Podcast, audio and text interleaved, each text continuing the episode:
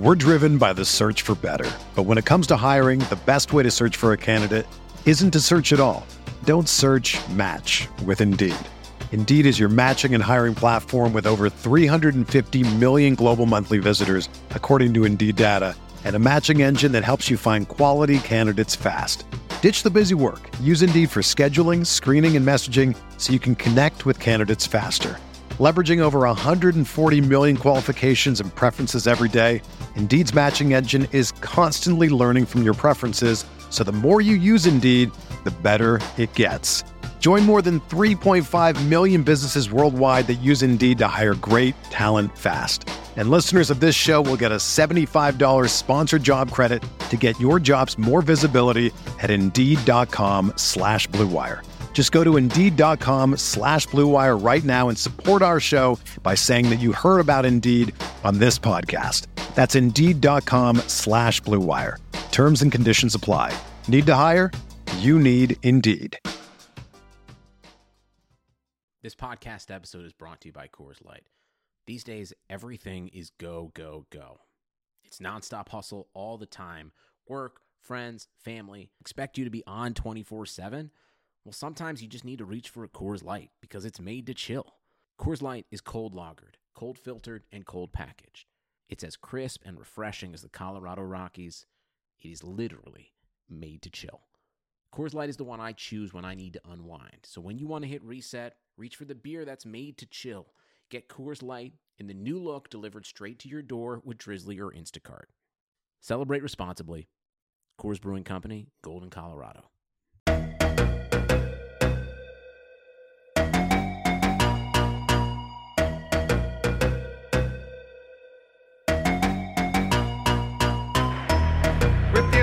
Pick in the 2015 NBA Draft, the Indiana Pacers select Miles Turner from the University of Texas. Paul George of Fresno State University.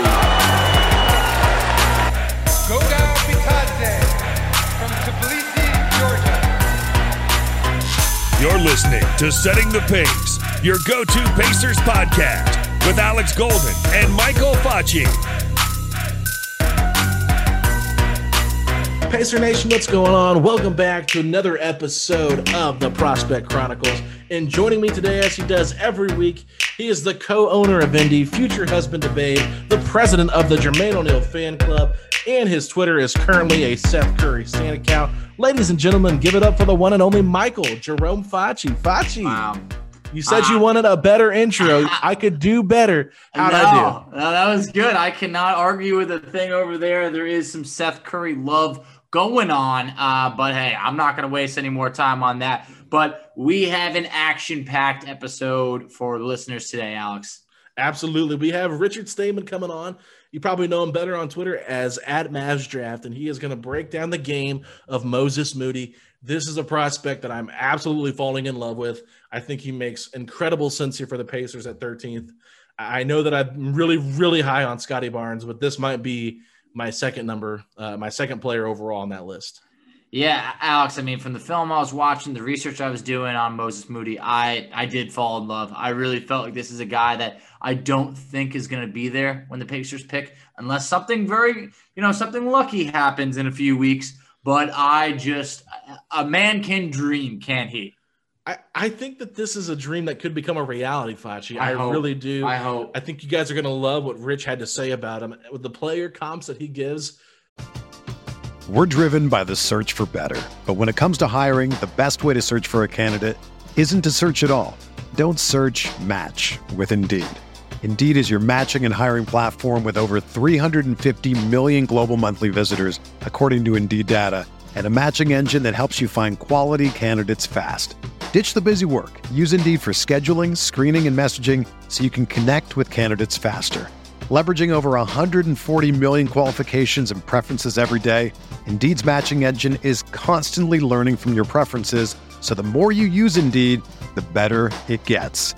Join more than 3.5 million businesses worldwide that use Indeed to hire great talent fast.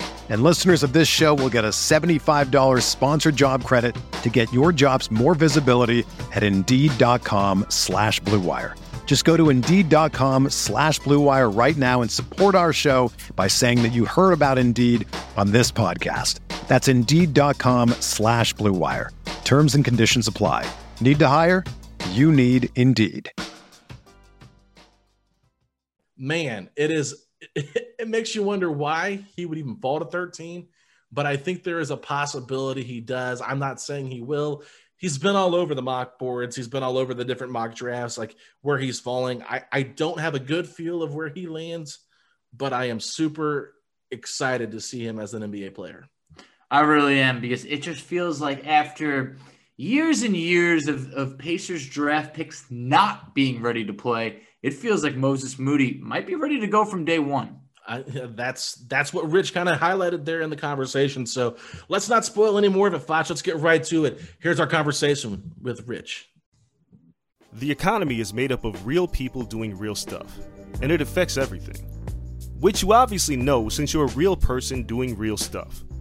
Marketplace is here to help you get smart about everything beyond the what of the day's business and economic news.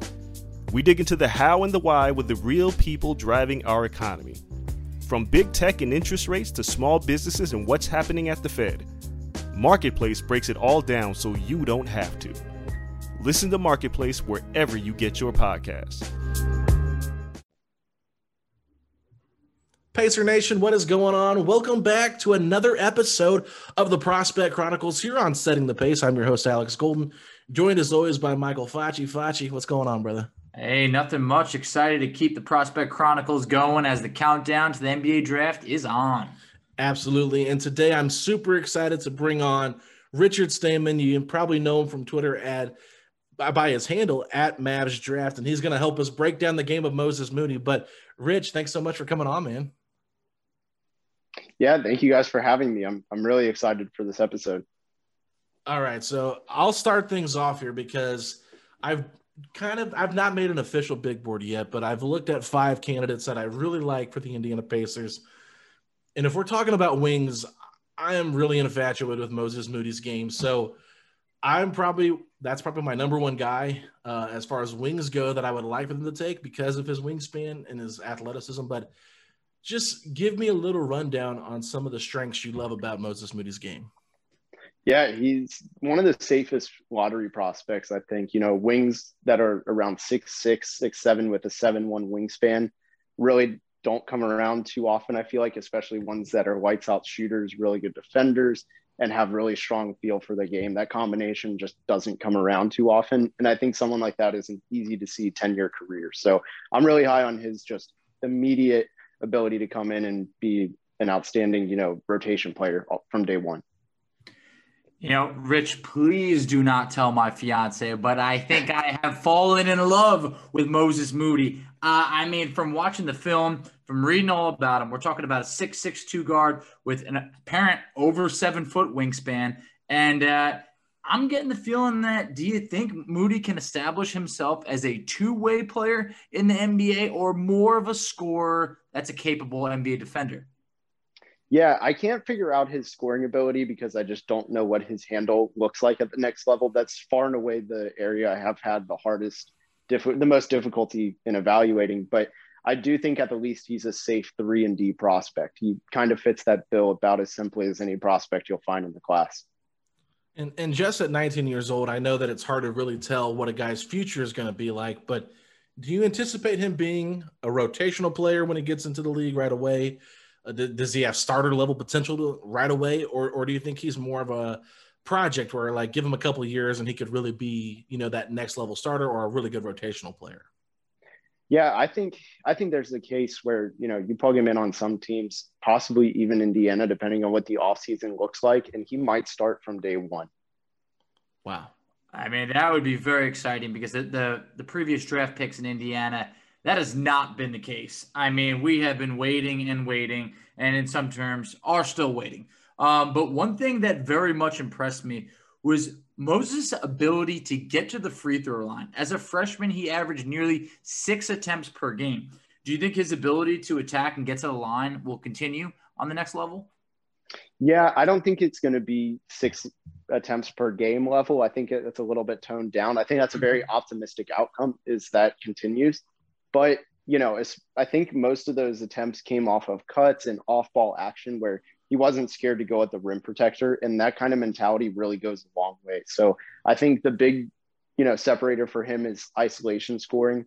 And if he can develop that, he's going to have just such a high ceiling and that, that free throw attempts is going to translate. Can you tell me a little bit about his work ethic? Is it something that is there, or or is he a guy that is just naturally talented and he doesn't have to put too much work into it? Yeah, so I haven't heard too much about like you know if he's a I hate this phrase, but gym rat or anything like that. Uh, but I do know that he his game is effortless. If that kind of answers that question, I imagine he has a hard you know work ethic and and goes you know puts in a lot of work, but honestly can't speak too much about it. I don't know one way or the other.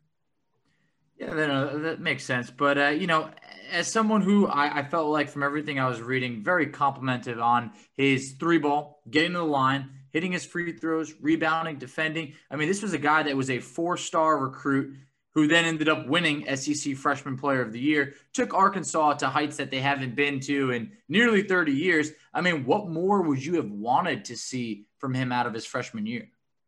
Yeah, you know, being one of the top recruits to ever come out of Arkansas, I think he's the second behind Malik Monk.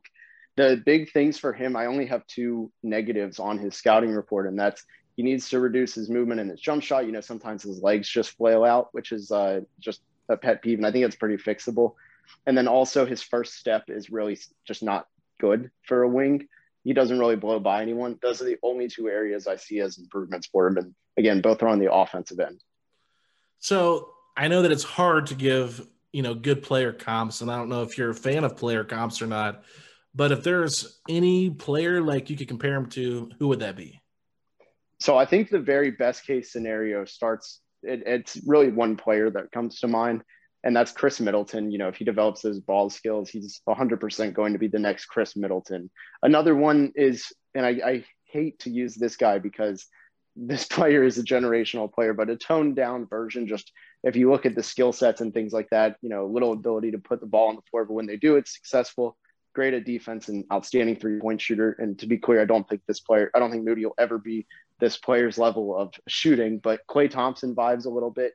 Just that role that he can fill at a, such an elite level, being like the three and D plus and just being an outstanding complementary piece. I really do think someone like those two players are possible. Again, I don't think he's like Klay Thompson necessarily, but he's a toned down skill set of Klay Thompson. Hey, we'll take a toned down Klay Thompson any day. Um, you know, I, he was complimented, like I mentioned, on his three point shooting. Shot roughly 36%, you know, just over five attempts per game. So it, it, feels like a decent sample size. Do you think this is someone, though, that can potentially get to that? I don't want to say elite three point shooting, but maybe consistently be in that 36 to 38% range at least in the NBA? Yeah, I, I think 36, 38 is pretty low. I'd be pretty shocked if he doesn't have multiple seasons above 40% from three. Wow, okay. Just the, the 80% from the free throw line as a wing is really, really telling. Most of the time, the players who hit 80 are guards. And I, I just, I think he's a special free throw shooter. And the free throw shooting is probably the number one indicator for jump shooting success. And the jump shot is just so projectable. It's such a clean release. Again, outside of like the, the leg kick he sometimes does, but that's so fixable that I don't really consider that something that'll weigh down his percentage. So, as someone who's curious to see who the Pacers might be slotted to pick in mock drafts across the internet, I've looked and I've seen Moses Moody all over the place. Where do you have him at on your big board, and why do you think it's so hard to pinpoint where he exactly falls in this draft? Yeah, I have him seventh just because I I think you can't really discount the safeness of a lot of players. People overthink those guys a lot in favor of star upside. But the thing with Moody is, I think a lot of people are struggling to say there's th- three real outcomes. His worst case is just being a three and D guy. His case is being a three and D guy who can do some other stuff occasionally, and is probably a pretty solid starter. The worst case, I should clarify, is probably a bench three and D guy, and then his best case is like that Middleton role. So I think a lot of people just don't know which end they fall on, fall into on that. So I think that's part of the struggle. Okay. If he was to slip in the draft, what do you think would be the reason why? So I would say two things. One, the the lack of confidence in him developing into that star upside and being an isolation scorer, kind of hinted at with the, you know, the slow first step. And then also just passing up for higher ceilings. You know, there's going to be guys like Jaden Springer, who's one of the youngest players in the draft, that might go ahead of him, even though I have him a little bit lower. There's teams love shooting for the fences, right? And like they're swinging for the fences, excuse me.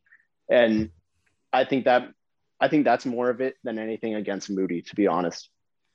Well, and I think with the Indiana Pacers and their draft history, it's been pretty lackluster to say the least. I mean, swinging for the fences by you know drafting TJ Leaf over other guys like OG Anunoby and John Collins. You know, even guys people were clamoring for at that moment in the draft.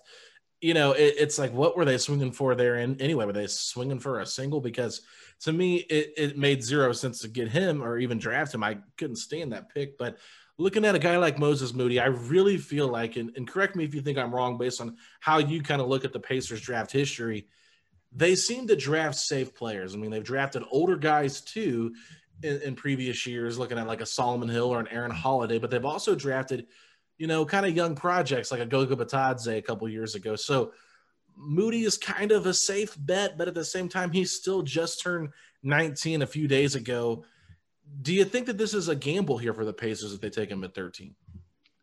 I think he falls closer to the safe bet, but he's he's a little bit of that middle ground where he has high upside still. You know, like you said, he's still very young and so much room for improvement. And a lot of those guys that they show that safeness, that can actually be an indicator for star upside, almost closer to than a high floor for a lot mm-hmm. of times. So I think it's a good middle ground where the the floor isn't very bad. You know, of getting him, but the ceiling could be that fringe all star year in, year out. Okay. I mean, I like that. Hey, I think at this point, you know, when you're picking 13th overall, if you can get a fringe all star, I mean, you got to be pretty happy about that. I'm a little bit worried if, if Moody goes a bit higher uh, than where the Pacers are picking, but we'll wait and find out. But, you know, one thing I thought he did really well that we touched on a bit was you know, scoring. He had the green light. In 23 of his 32 games played, he attempted 10 shots or more, which as a freshman, I think is, you know, that's a lot. And and basically by doing the math, one out of every four games, he scored 24 or more. So eight different times. Uh, is there something maybe that we're overlooking in terms of something that he does very well outside of scoring that we should focus on a bit more? honestly, I think it's his game is just so simple that I don't think there's anything really overlooked on it. I think it's more about just volume of shooting, just because you know the nature of high scoring and three point shooting they go hand in hand. So I think a lot. I bet in a lot of those eight games, the three point shooting was very high, right? Like I actually don't have it in front of me, um, but I would imagine he took a lot of threes in those games, right? Yeah, good amount. I mean, he averaged over five a game from three. Yeah, yeah, I think I think that's a big part of it. He can shoot off the dribble. That's probably one thing I would say that um, isn't taken enough, doesn't get enough, you know, praise. Even though that's a really valuable skill, especially as a shooter. So that would probably be the answer I would give. All right. Well, let's look at his fit here with the Indiana Pacers if they were to select him. Assuming they bring back the same starting five at this point, you'll have Brogdon, LeVert, TJ Warren, Miles Turner, and Domantas Sabonis. But on the bench, you know, you could be losing McDermott and McConnell. You know, Edmond Sumner's kind of been that backup too this past season. They've got Aaron Holiday there as well. How do you think he fits in this second unit with this Pacers team if he were to be drafted by him? Yeah, I mean, I think you can fit a shooter pretty much into any lineup. So, by like, it's kind of a cheating answer. I think you can fit him in anywhere, but at the same time, you know, my co-host on Mavs Draft podcast, we actually talked about this and we were talking about, you know, do you play him up or do you play him down? And I think he honestly could play anywhere from two to four. So you could build a pretty solid lineup around him. Again, seven one wingspan makes that very flexible. So if you wanted to put him in a lineup with LeVert and Brogdon and Lamb or something on the bench or Warren, whoever you want to place in there, you could still play Moses Moody. That's that's really impressive to me. Not a lot of teams can say that. So is this is Moses someone who you think early on his career is going to be able to be successful without the ball in his hand? I know you mentioned a three and D, but you know if he's not getting shots up, do you think he can still impact the game? Yeah, so I that's my biggest thing I look for in prospects is I try and find games where you know they didn't really they go like two of five or something, and there were a few of those. I think actually the second game of the year against North Texas, even though the competition wasn't great. He had he went two of nine, still got to the line, you know, six attempts, and was playing lights out defense. Again, competition not great, even though North Texas made the tournament. He was still one of the most impactful players in that game, and that you can find any of his bad games, and that pretty much is the same statement: is that even when he's not scoring, he's finding ways to make positive impact. One thing about Moody is he had a really good high school career, and I, am curious, you know, looking at some of his high school film and then looking at his first year in Arkansas. Do you consider him a guy that needs to have the ball in his hands to be successful? I mean, is he a guy that can play with other playmakers, or does he do a better job at being the primary playmaker? Yeah, I I like his playmaking upside as a passer, but not as a creator. If that makes sense. Like I don't see yeah. him, you know, making a lot of passes off the dribble and such, but he's really good at making that extra pass, and he's really good out of traps, finding play, finding his open teammates and things like that. Where I think just by nature of being around NBA players, he's going to get two assists a game just because he's intelligent enough as a passer. But I do think that he needs the. I don't think he like needs the ball in his hands as a creator, but overall, I mean, yeah, he's going to be off ball a lot, being as a spot up shooter. So to be at his best, he would probably need multiple threes per game, I think, to really stand out. I think so. It makes sense. I think he definitely has the capability in order to be able to, you know, achieve that. Uh, depending on which mock boards, you know, mock, mock drafts, draft boards, whatever you want to call them, uh, a lot of them have him as the number two shooting guard behind Jalen Green. Now that can vary. Uh, in terms of two guards, where is he on your list? Yeah, so I have him number three technically because I don't count Jalen Suggs in the two guards. Mm-hmm. Yeah, he's he's tricky, so I'm excluding him from this. So I'm actually very high on James Bouknight. I I have him number one as okay. the two guards, and then Jalen Green, and then wow. I have Moses Moody if you count him as a two. It's actually that's five, six, and seven on my board. Is wow. that exact order? Mm-hmm. So just looking at other players that have been kind of mocked around him why do you think that like you know we're going to talk with you about a guy like josh giddey somebody like that you know there's a lot of swings you know swing for the fences guys that might have a higher risk high, high reward type of player like why do you think it would be smarter to bank on a guy like moody over one of those guys yeah so if you look um, not to play spoiler because I, I know we'll be talking about giddey but giddey has a fatal flaw I don't think there's any. I think you could probably say there's two prospects in the maybe three in the top 10 that don't have a fatal flaw, and Moses Moody is one of them. He just, even if he, even if all of his negative traits translate to the NBA and those hold him back, he's still a rotation player. I don't think you can say the same about several other guys in that range where, you know, there's just one thing holding them back. And I, I don't see it with Moody. I don't see anything that stands out where it's like, all right, if he doesn't fix this, he's not touching an NBA court. All right. Now, when you mentioned, you know, you have James Bouknight um, ahead of him, uh, Bouknight, a sophomore. You know, when I'm looking at most mock boards, you know, it's pretty much freshman, freshman, freshman, and including the G League guys like uh, Jonathan Kuminga, you know, Jalen Green. Um, do you think that extra year of experience for Bouknight is enough to have him go ahead of Moody? Yeah, I think he's got higher upside and really like his middle ground is just so high. Being a three level scorer with athleticism at a com- at like a shooting guard kind of combo guard, I think that's a pretty high level player and they translate pretty easily. So when I look at him, I see a lot of shades of Zach LaVine and kind of Bradley Beal to an extent. You know, Bradley Beal earlier in his career was a better defender than he is now, and Bouknight's a pretty decent defender.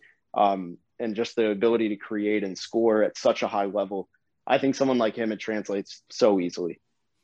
So what you're telling me is you'd rather have Zach LaVine than Khris Middleton?